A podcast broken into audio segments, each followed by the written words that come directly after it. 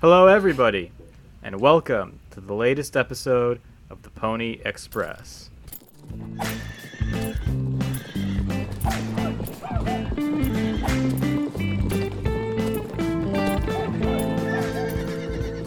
As always, I'm your host, Mike Levito, the editor in chief of thepostwriter.com, and I'm joined by Lars Emerson.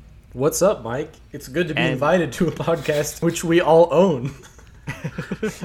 and Lewis Ryan. It's a pleasure to be here.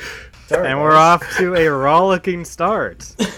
Today, uh, we're going to be talking about two pieces of media that we saw.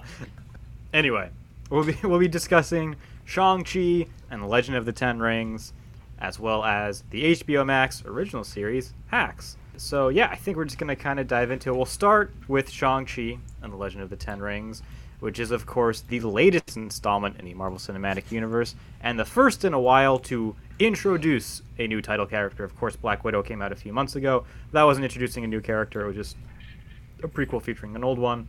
Uh, this movie is directed by Destin Daniel Cretton, written by Dave Callaham, Dustin Dan- Daniel Cretton, and Andrew Lanham, with a story by Dave Callaham and Destin Daniel Cretton.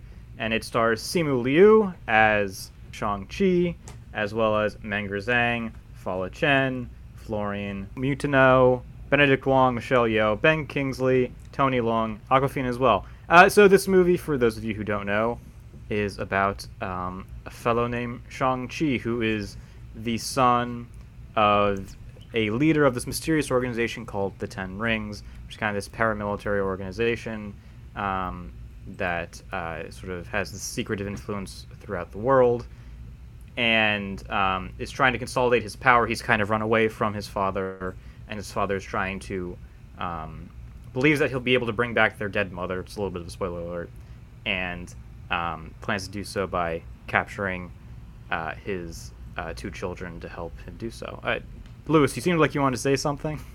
Yeah, you just have such an interesting interpretation of the film. I'm really surprised. so stupid. Okay.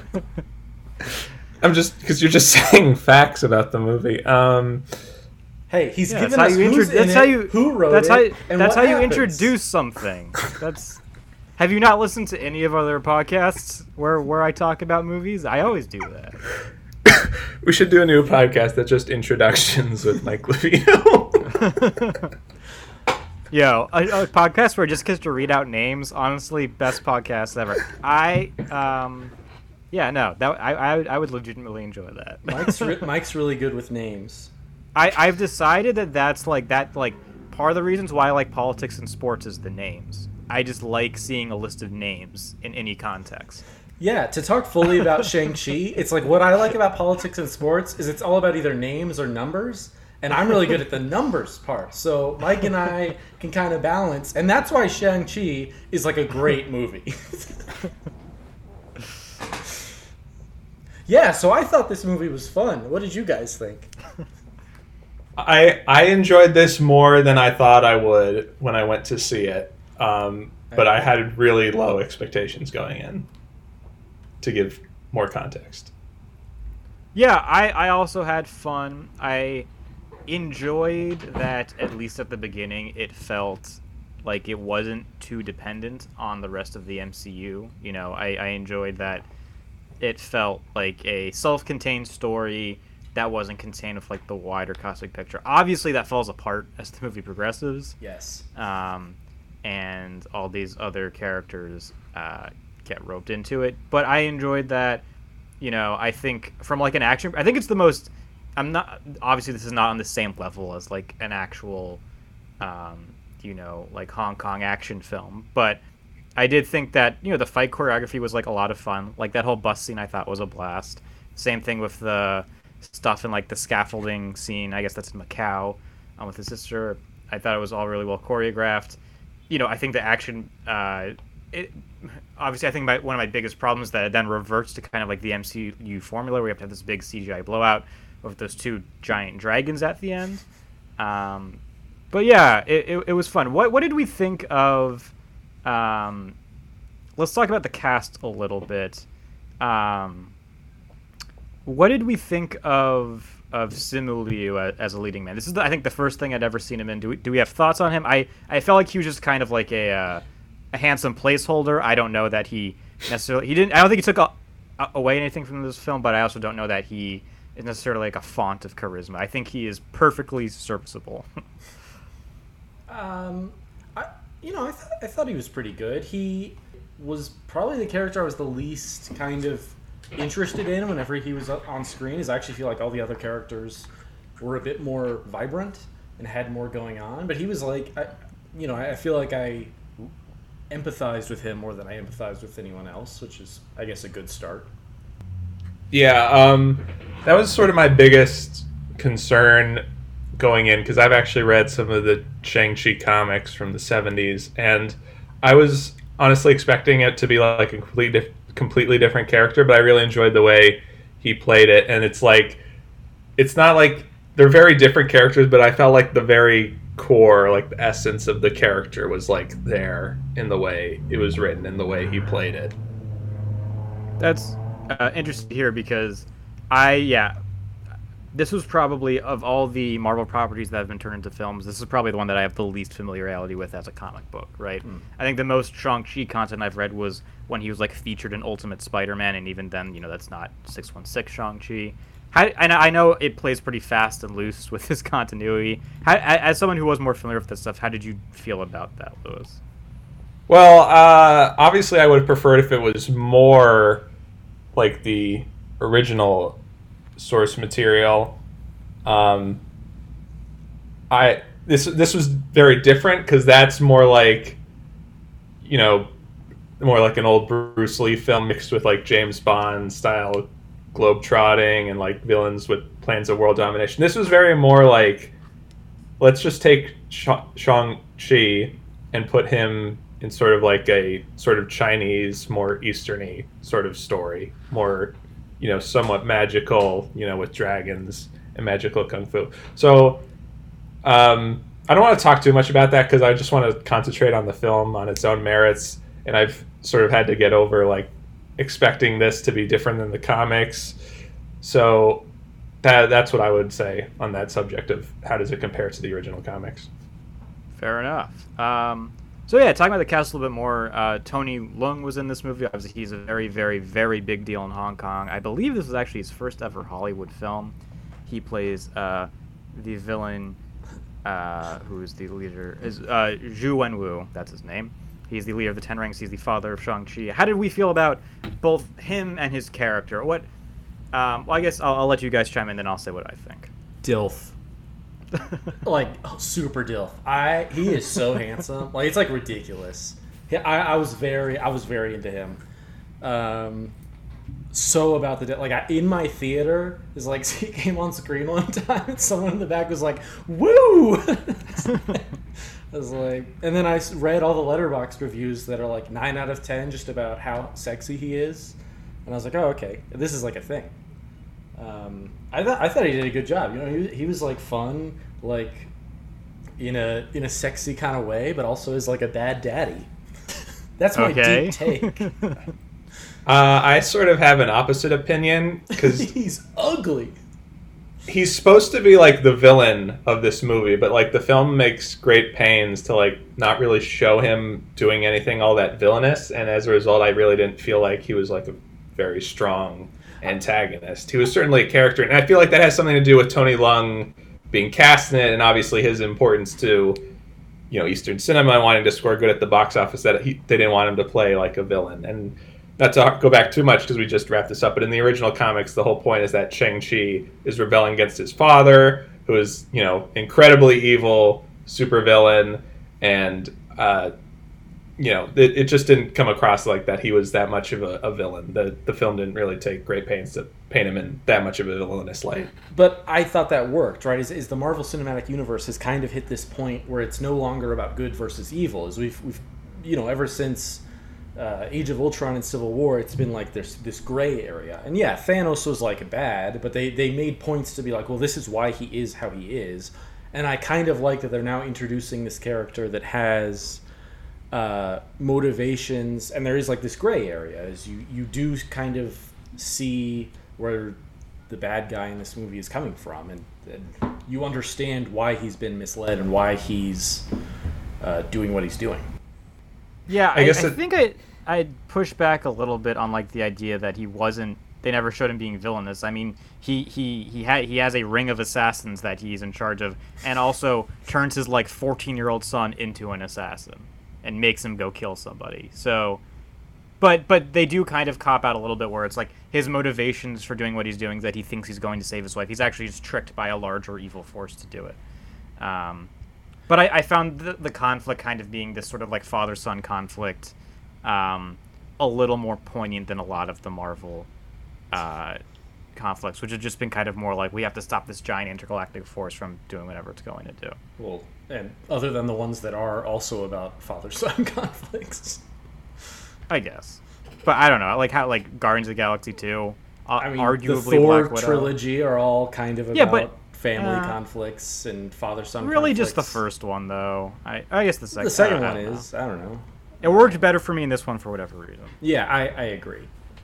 It's, it's it feels more. I, I like that Marvel kind of took it back down to earth initially, and it's why I probably liked the first two thirds of this movie better too. Like you said, Mike, is it kind of just becomes a CGI slugfest or dragon fest at the end.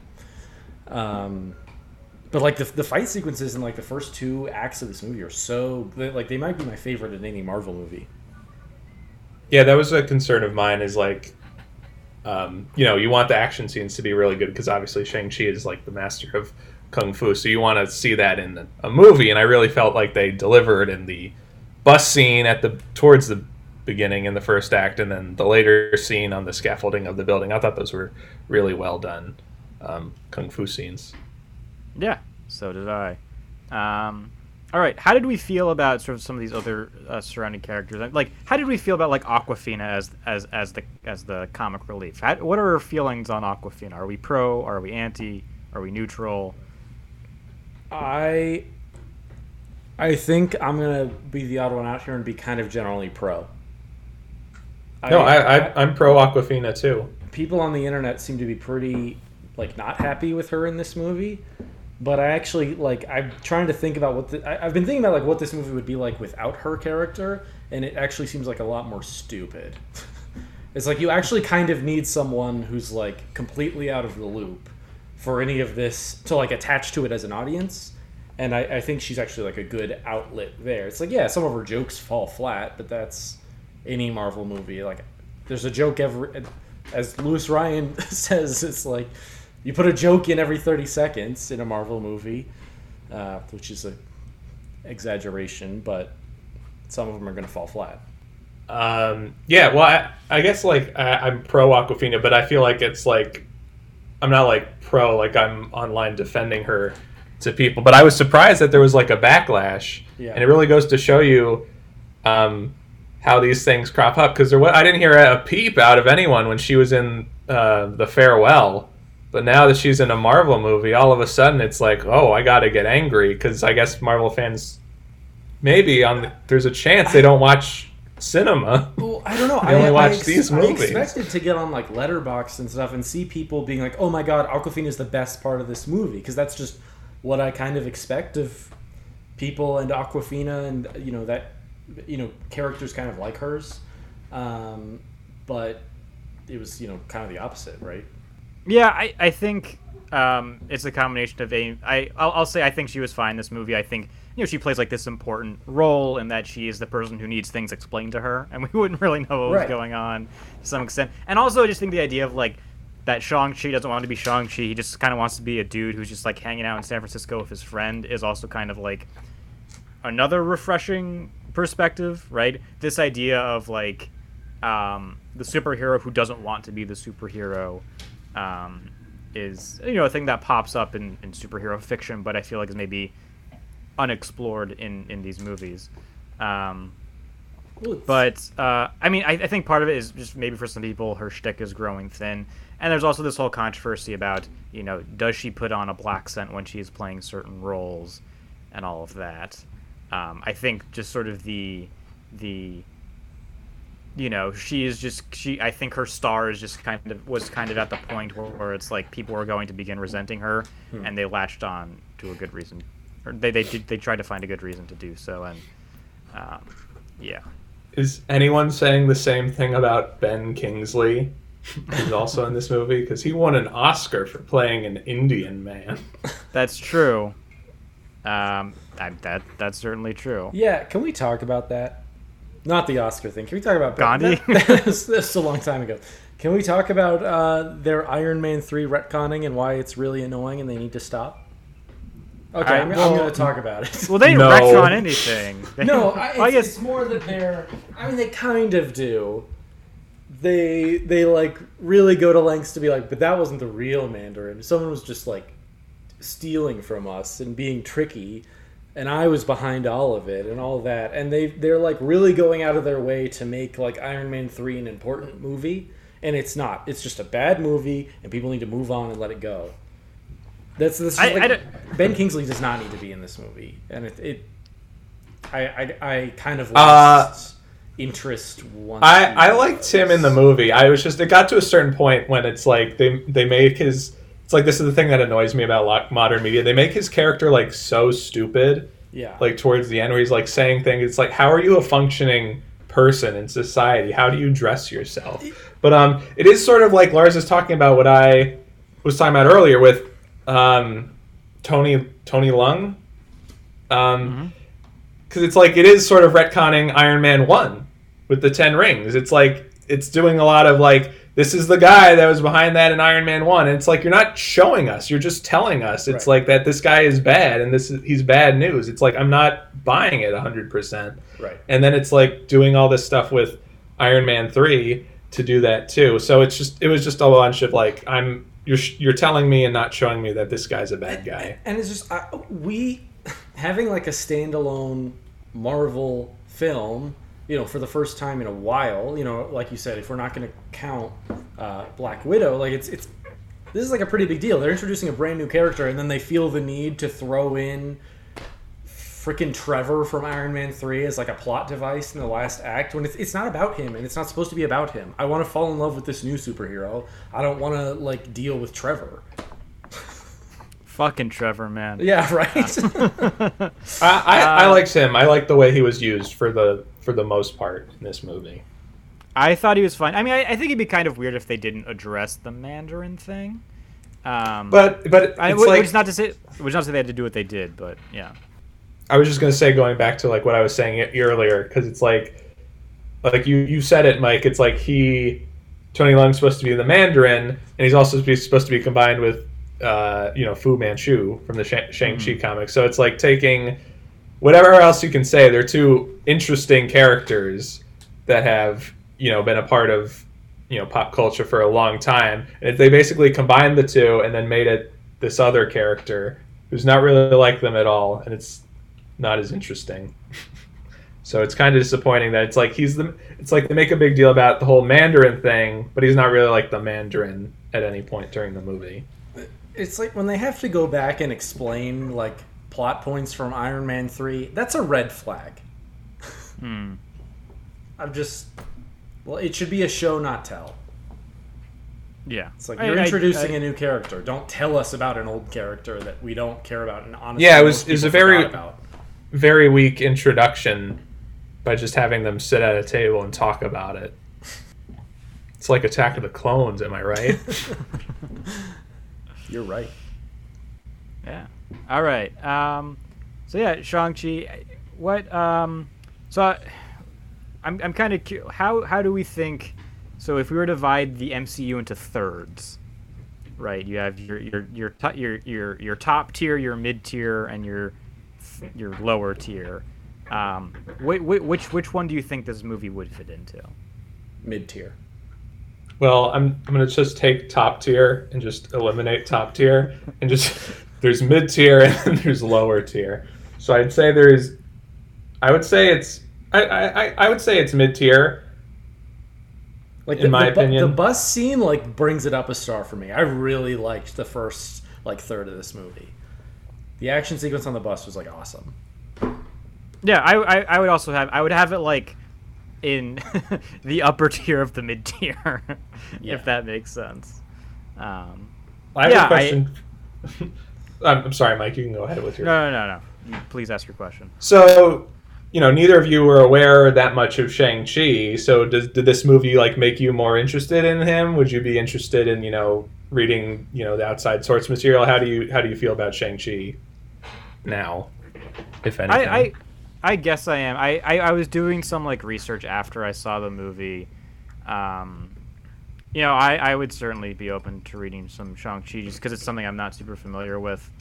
Um, but yeah, I'm also just kind of interesting how you take this character.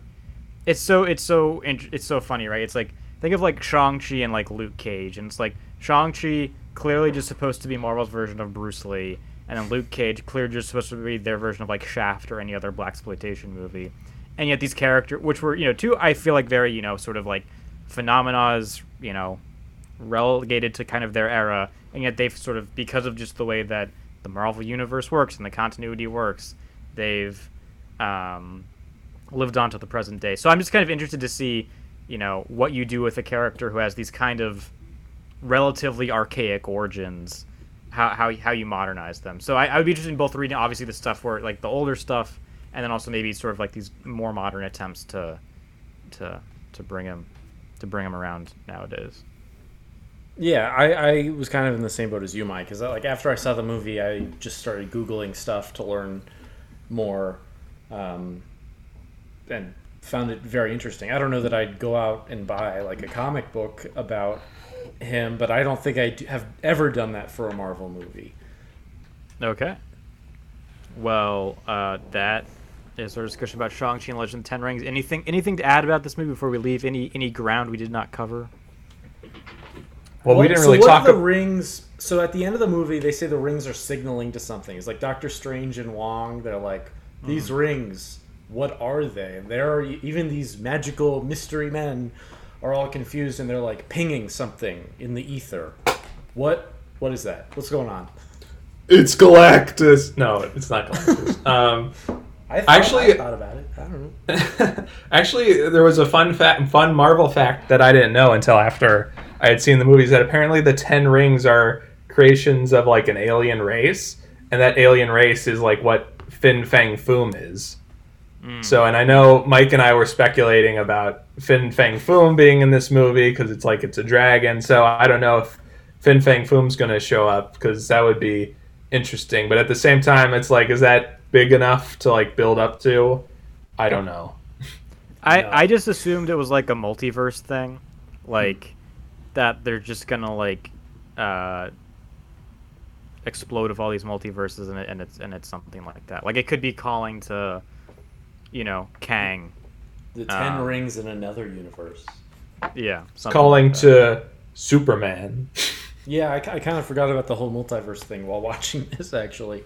So that yeah, that could be. But my, my first thought was like, was it Galactus? Like who or Kang or was it Kang or something like that? I don't know. I don't know. Maybe it's the Mole Man. Maybe. You you there was there was something else you wanted to bring up, Lewis? It seemed. Oh uh, yeah, we didn't talk at all about the like third act really. Eh. Okay, let's like well, how did we feel about it? I um I liked my, it my... as its own its own thing. I sort of had to divorce myself from like the, you know, the comic books and stuff. But I, I enjoyed this movie more as like its own thing outside of the MCU than I would say as as part of the MCU. So I I didn't mind the third act all that much. Yeah, I think Marvel movies kind of tend to lose me when like humans become kind of divorced from the plot and that happens in the third act of this movie is it really just becomes about like let's shoot the most demons or you know soul eaters or whatever we're gonna call them. And in like a clearly like mystical land and in that looks like you know a- ancient asia. I, I, I don't know. I, I wasn't it's also the most like ben kingsley heavy part of this movie so i wasn't digging it. Yeah i, I thought it was like mostly okay. I, I liked the idea of it's starting out with this fight between uh, the Ten Rings and then the the people of, of this magical village that they were living in, and then them having to bond together to fight these demons. I was kind of annoyed that it, it, it did lead up to this these fight between these two giant dragons. I just feel like that was kind of um, unnecessary. But I, I thought it was like sort of well executed in its own way, right? You know, I it it was it was very um, I think skillful in the way it was able to sort of like follow each of the characters throughout the course of this battle, um, and and how they each played a role in, in resolving it. So It, it, it, it was well done, and I think it, if you think about it, it was different than any other Marvel movie. Yes, Something new. it was definitely different, but yeah. it was also the same. Whoa. Yes. Okay. Well, anything else about Shang Chi? Since there were two big things apparently I didn't bring up before. no. all right. Go see it. Yeah. I yeah. So we we would all recommend this movie broadly, right? Yeah. Yeah. It's a f- good afternoon watch with friends. Yeah. Yeah. It's low, low pressure, I would say. Yes. Um, that definitely worth it. no Mad Titans or anything. No. And you All don't right. have to watch 30 movies beforehand to, No. to get it. Except Yeah. apparently Iron Man fucking 3. And and arguably the Incredible Hulk and Doctor Strange. yes. Uh, and the Iron three Man best 1. Marvel movies. And the Incredible Hulk. It's like, uh, you're really. And And and, and I guess Captain Captain, Marvel. Marvel. yeah. Ah.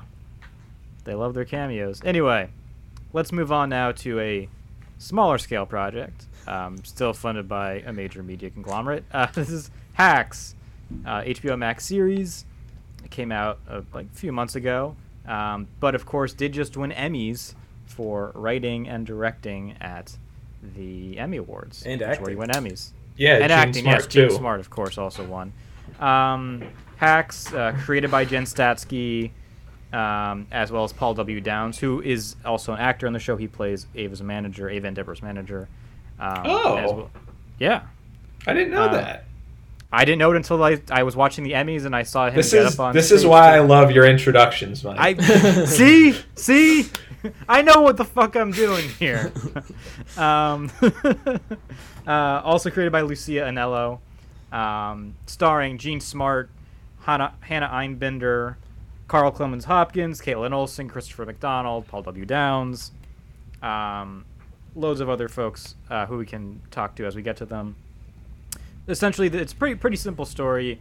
Um, it follows these two uh, comedians of a different era. One is played by Jean Smart, Deborah Vance. She is sort of a Joan Rivers type comedian who has this long running Las Vegas residency.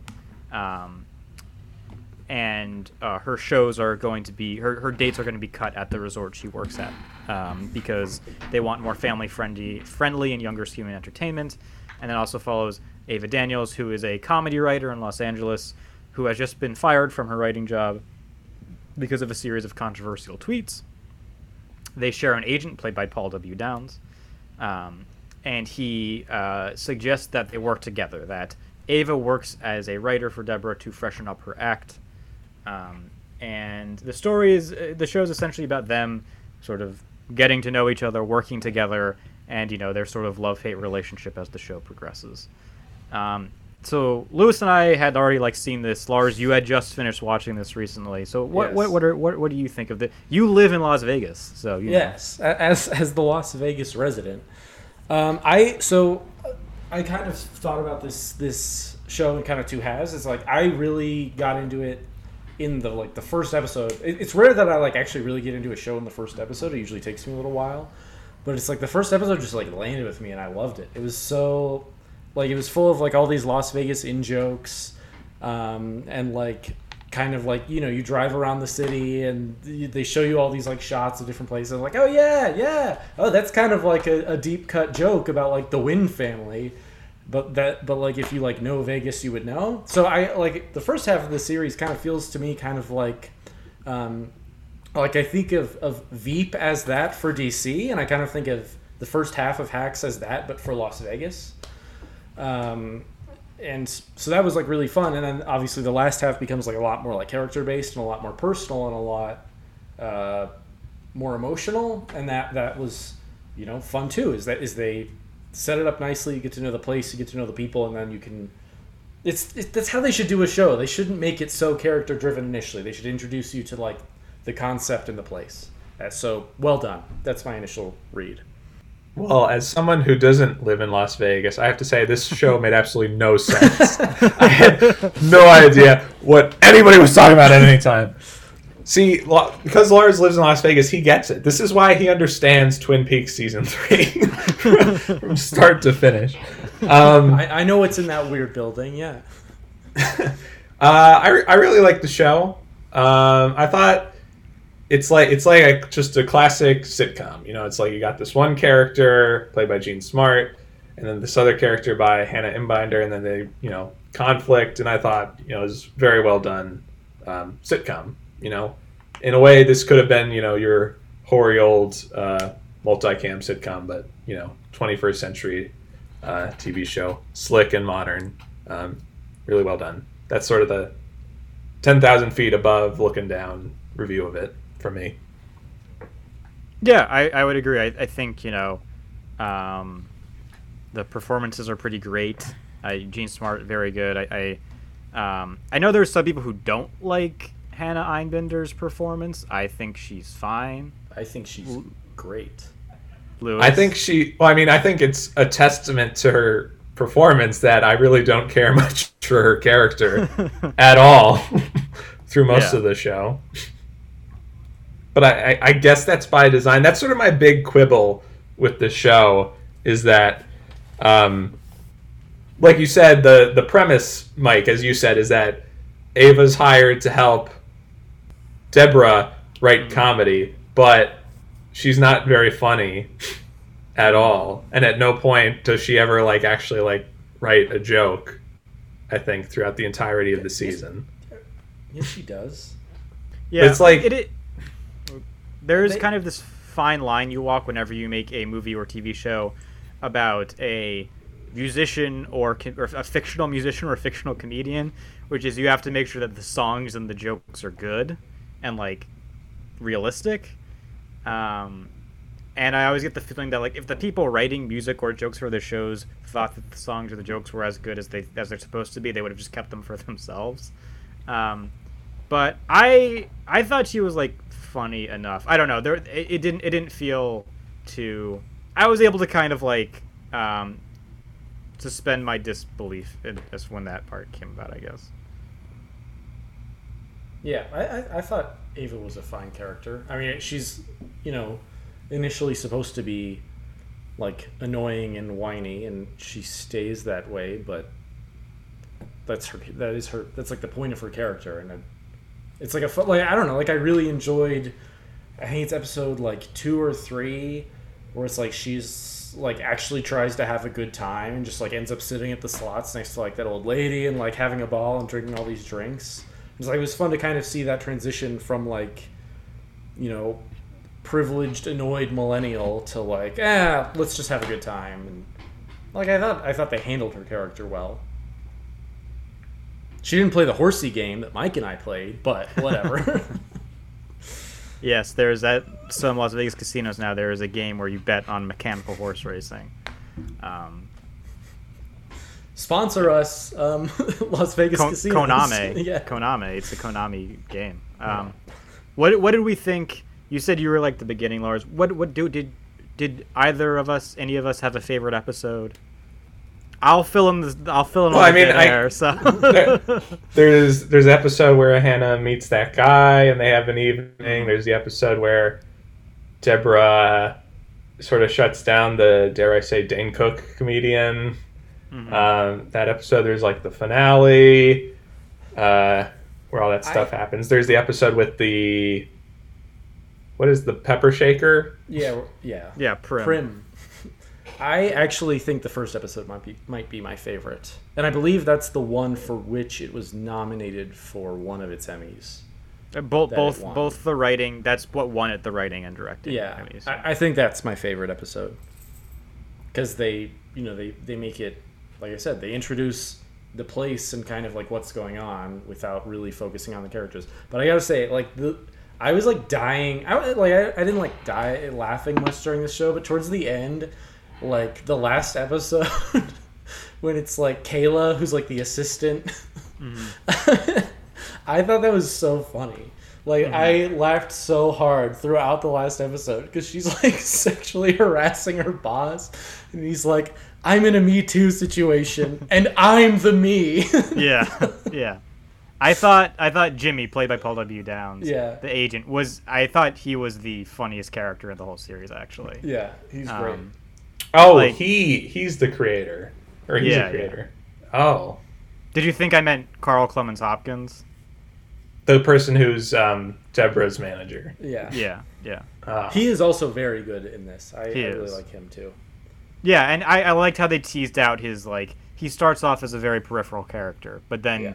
they give him some more substance, some more things to deal with, then, um, which I thought was pretty well done. Because you know I feel like with a lot of these shows, like sometimes they can kind of uh, inflate characters that don't need to be inflated. Um, but I felt like they he he they definitely um, his larger role as the series progressed definitely served a purpose and, and was pretty effective. Yeah, I I, I probably if I pick yeah probably my two favorites are um, the the one where she, she meets the guy. It's called Falling. Um, the ending is like tragic but also hilarious. Like I thought it was very funny. Um, when you find out that he's jumped out of a hotel window because he's just like thinks he can't die basically. Um, and uh, Relatable.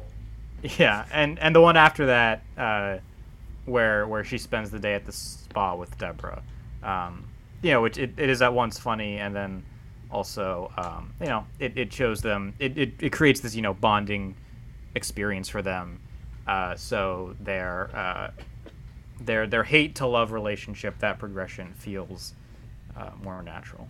Yeah.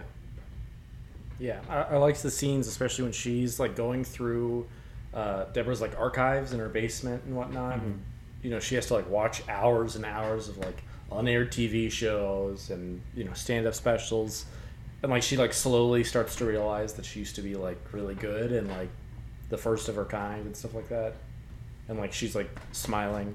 It's just very you know it's very wholesome and nice.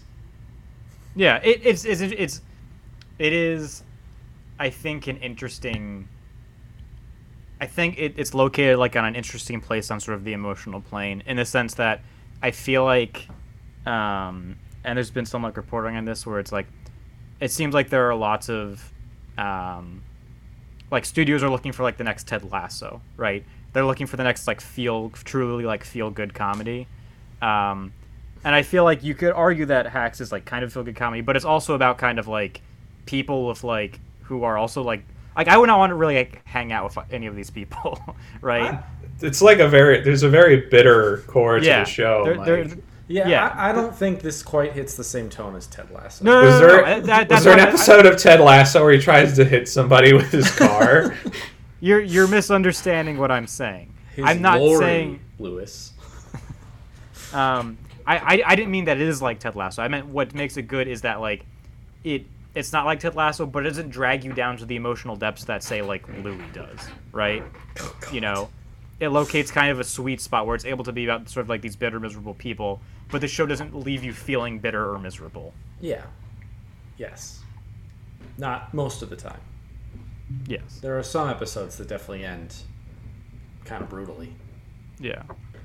Well, speaking of endings, how do we feel about the ending of the first season?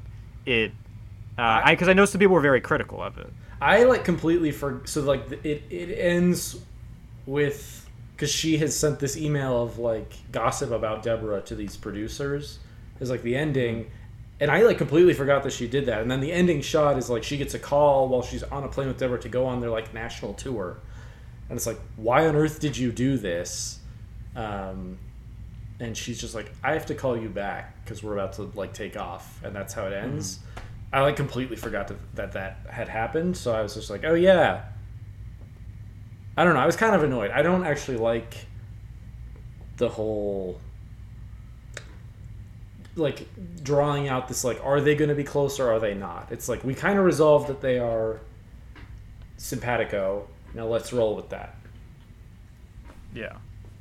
yeah, well, it's it's annoying because it's like they do that essentially the same thing with the whole voicemail earlier in the season that really gets taken care of like 10 minutes into the next episode. So it'll probably just be something like that in season two, and then it'll be like, well, what was the point then?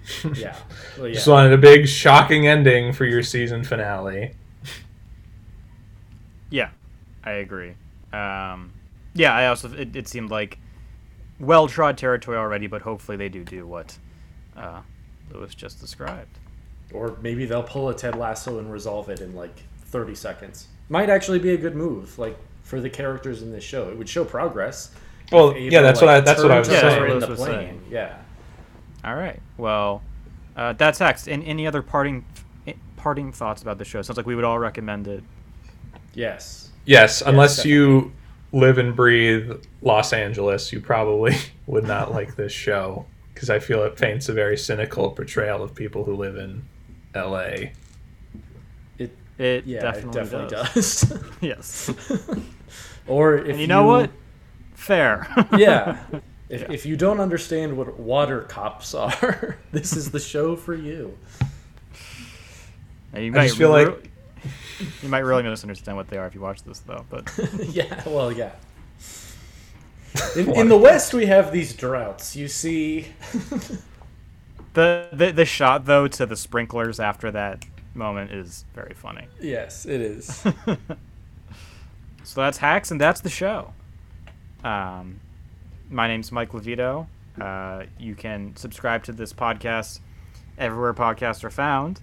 You can find it on thepostwriter.com, or you can also find our written work and our other podcasts, such as Politics Express And and- watching mates. and Watching Mates, which which just concluded. We just concluded our 14 episode run. Yeah, it, it was a, it was a good run. If, if you like uh, talking about movies and like talking about you know presidents in history, check it out, people. Yeah, it's a good time. Um, but anyway, like I said, my name is Mike Levito, and you can find me on Twitter at mlevito and Letterboxd at Amerimike. I'm Lars Emerson, and you can find me on Letterboxd at Lars Emerson. And I'm Lewis Ryan. I'm on Twitter at the Lewis Ryan. And that's our show. You can also find the Postwriter on Twitter at the Postwriter and reach out to us at contact at thepostwriter.com. We like to hear from you. Email Thank us, you. please. Thank you, Lars. I was in the midst of trying not to burp, so nice save. Um, I figured that'd make Uh, better audio. Yeah. all right. Uh, thanks so much for listening, and we will catch you next time on the Pony Express. I'll catch you next time on the Pony Express.